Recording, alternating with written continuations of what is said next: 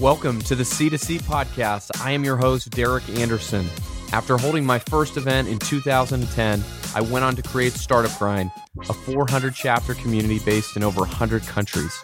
Along the way, I discovered the greatest marketing tool of all time your customers.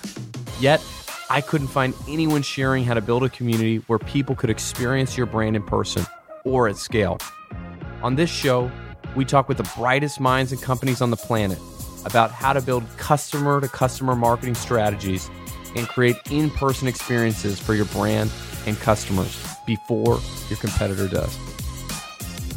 Our next guest is Sydney Sloan, who's the CMO at SalesLoft. Before joining SalesLoft, she built a strong resume working for amazing brands like Adobe, Jive, and Alfresco.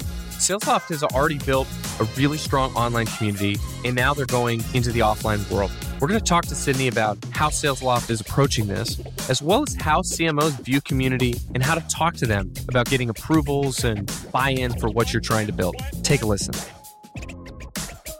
Sydney, it's great to have you on. In your own words, can you just describe for us what SalesLoft does, what problems it solves? Sure. So SalesLoft is a sales engagement platform.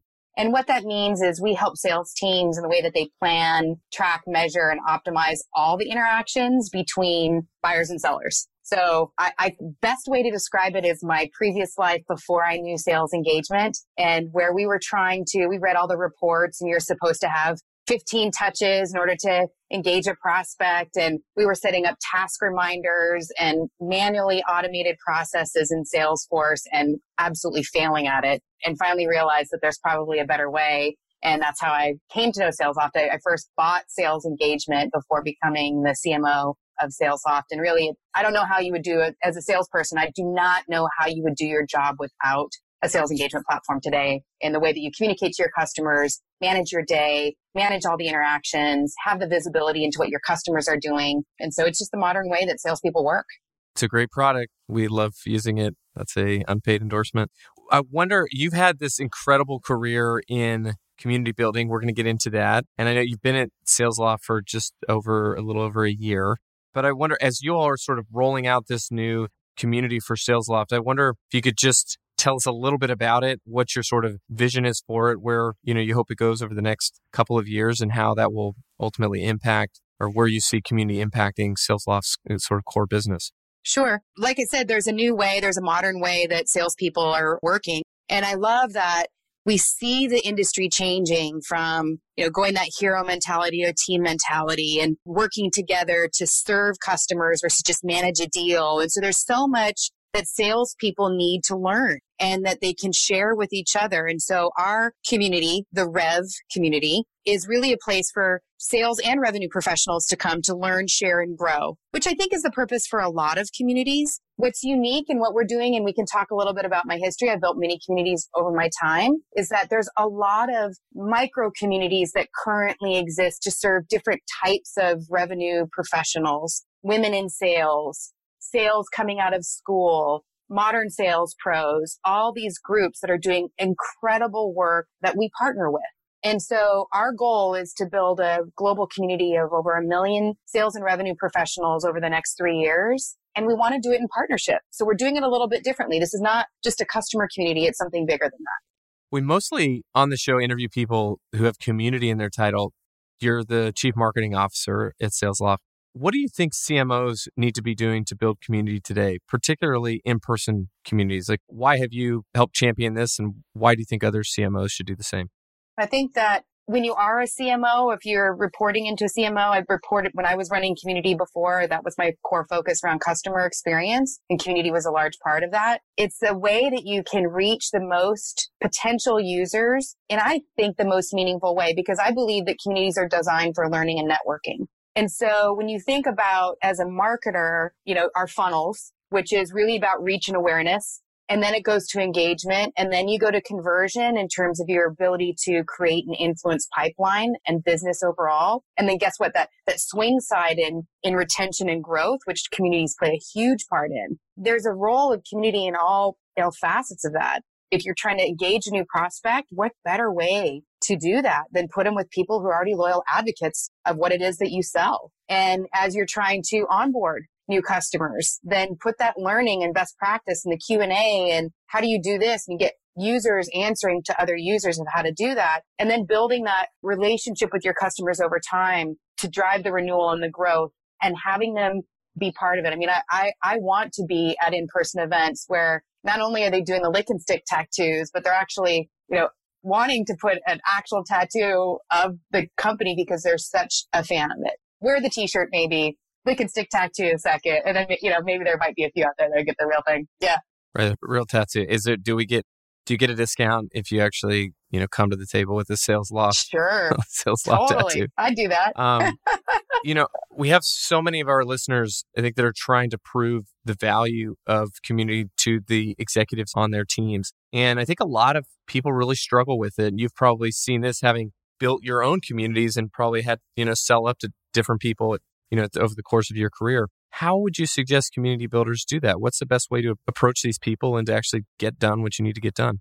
I think it helps if you have an executive vision. And I picked a million sales professionals, but I had that happen to me one time. Um, so back in 2005, I was working at Adobe. We had just acquired Macromedia and the executive in charge at that time had this vision of the Flash developer community. And we had about 1500 developers at that time. It was actually called Flex and then Flash Builder. And he said, let's build a community of a million developers. And it was like, oh my God, how are we going to go from 1500 to a million? Are you crazy? I, I, I might have said that. Probably a career limiting move that you would not want to do to an executive. But what having those lofty aspirational goals requires you to think differently. And so we had to think big. And what we did was a combination of building an online community, hiring evangelists, building an online community and going out to where those people lived. So Java developers and, you know, so we're aligned with the Java posse and we aligned with those influence, the key influencers in the Java community, but we also pair that with global meetups. So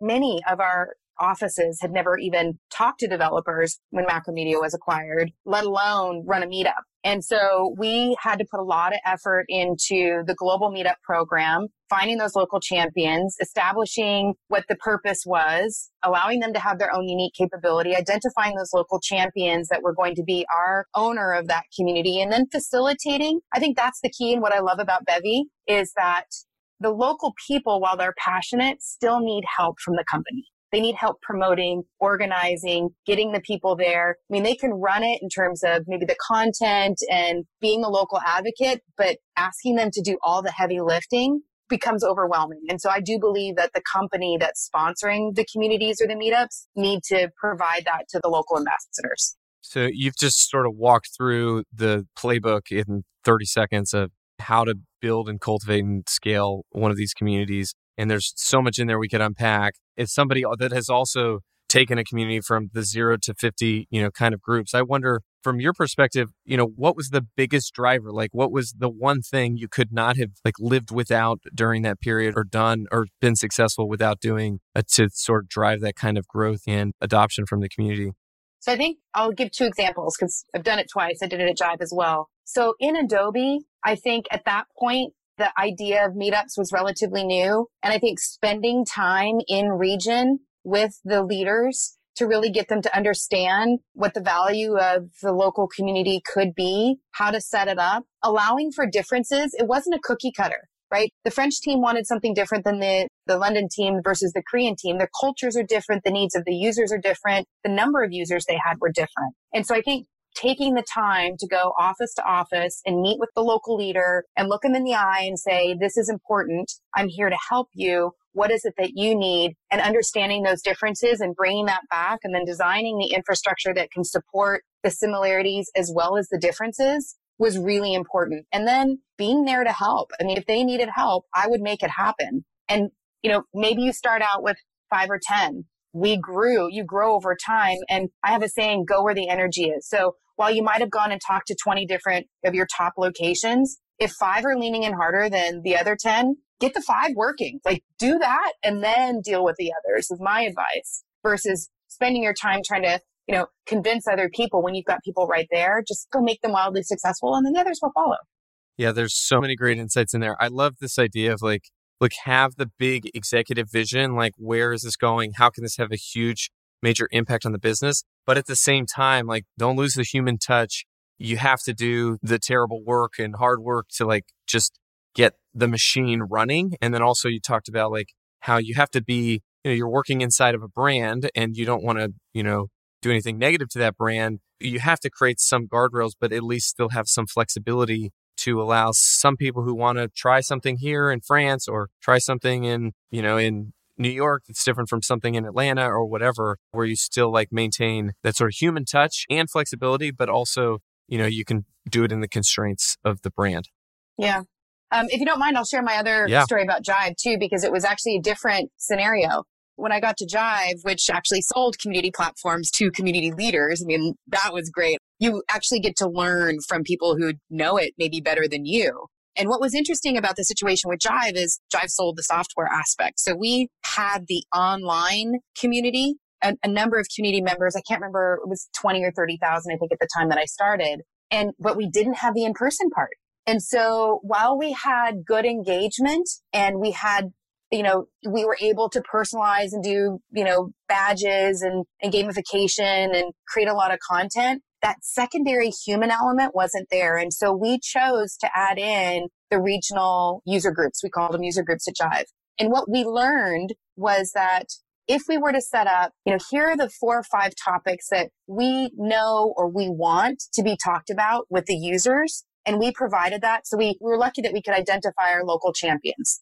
And we knew we could handle about, you know, five or six meetups based on our budget. And then we had a dedicated person that helped them with that organization. Basically, there, before there was Bevy, we hacked it in our own platform. And then we offered them, here are the, the six topics that we can provide speakers for, be it remote or in person. We always try to be in person, but sometimes remote. Here's the two standard agendas that you can use. And then depending on the, how big your group is, we had budgets that were associated with it. So if you had 25 users, we'll give you $500 to just cover the cost of food and beverage if you have more. So we, we had this nice little kind of kit set up for our local champions and just, you know, offered speakers, offered the agenda, paid for the fun part and, you know, just help them orchestrate. And I think that was part of the reason that we were able to keep the local advocates engaged for as long as we did and then, you know, they just want to share stories and build their network. That's what it is. The best part of that in going full cycle is that our engagement in our online community grew. Our user, our local user groups grew and our overall attendance at our annual conference. So if anybody's ever worried, like, uh oh, I'm gonna, you know, if I start doing these local events in my, you know, maybe my summit or my, my big, we call it Rev 2020 is our annual conference, it doesn't. It actually feeds it and because people know each other. Are you going? Oh my God, I'm going to. Let's go together. Let's co-present. You know, let's tackle this problem together. When they're there, they feel that camaraderie and then they get to expand it. And then you promote them as local community leaders and get them together and share stories. It's all part of the fabric of building a vibrant customer community overall. And you've talked about a lot of different kinds of metrics that these programs drive. I wonder if I'm, you know, trying to just start to prove that executive buy-in or I'm running community program and trying to like extract insights that are going to justify growing it and sustaining it. Do you have any advice on like what metrics you would start collecting first? Yeah. The easy ones are your users, right? So just how many users do I have? And then there's the frequency. And that's for me engagement now. We call it engagement. So how often are they engaged in the community? How often are they coming to events? If you can consolidate that track in one system, that's great. I learned a great lesson from the community leader at EMC years ago and they did a study that looked at the number of community members and the number of the amount of community engagement and could draw a direct correlation to the amount of revenue and retention in those accounts. So when they stack ranked, here's all our community members from these companies. Here's how active they are and then correlated that to revenue and retention it was 100%. I had, you know, you have 20 active users and they are 20x in terms of uh, revenue than a one. It was direct corollary. And so that's what I would recommend is like look at that engagement, tie it back to revenue and growth in your accounts. If you can't do them all, pick your top 100. That's fine. And start that as the way that you prove value to the bottom line. I know you've just kicking off the Rev community, but we'd love to have you back maybe in a year's time or something, you could just tell us, you know, about what you've learned from it, what's different from these other, you know, communities at Jive and, you know, Adobe and others that you've already built and just the success of it, what metrics it's driving. We'd love to, you know, do a follow up at some point and hear about that and hear how that's different from the other experiences you've had in the past. Totally be happy to. We are taking a different approach. So cross your fingers, it's going to work. It's going to work. Yeah. Finally, as we just wrap this up, I'd love to know what communities you love or, you know, follow and what you love about them, you know, what you think they're doing a good job with. You know, I, have two. The first is HubSpot in terms of a, as a marketer. I love Marketo too. I'm, I'm, a big Marketo fan. And I think it's just when I search for something, it takes me into their community. I find the answer right away. When I go to their programs and events, you feel the energy and I, I always learn something. So those are my two easy ones. But when I think about great communities, Sephora is also another one that I really like. And I just think that they've done a great job in being able to tie the brands into the community experience and the whole brand ambassador idea when you're in person. And so, you know, sometimes your communities are B2C, sometimes they're B2B. Those are the ones that I love. Thank you so much for listening. If you like the show, please leave a review wherever you listen to this. If you'd like to see more about how to create your own event community, go to bevylabs.com slash pod. Again, that's B-E-V-Y L-A-B-S dot com slash pod.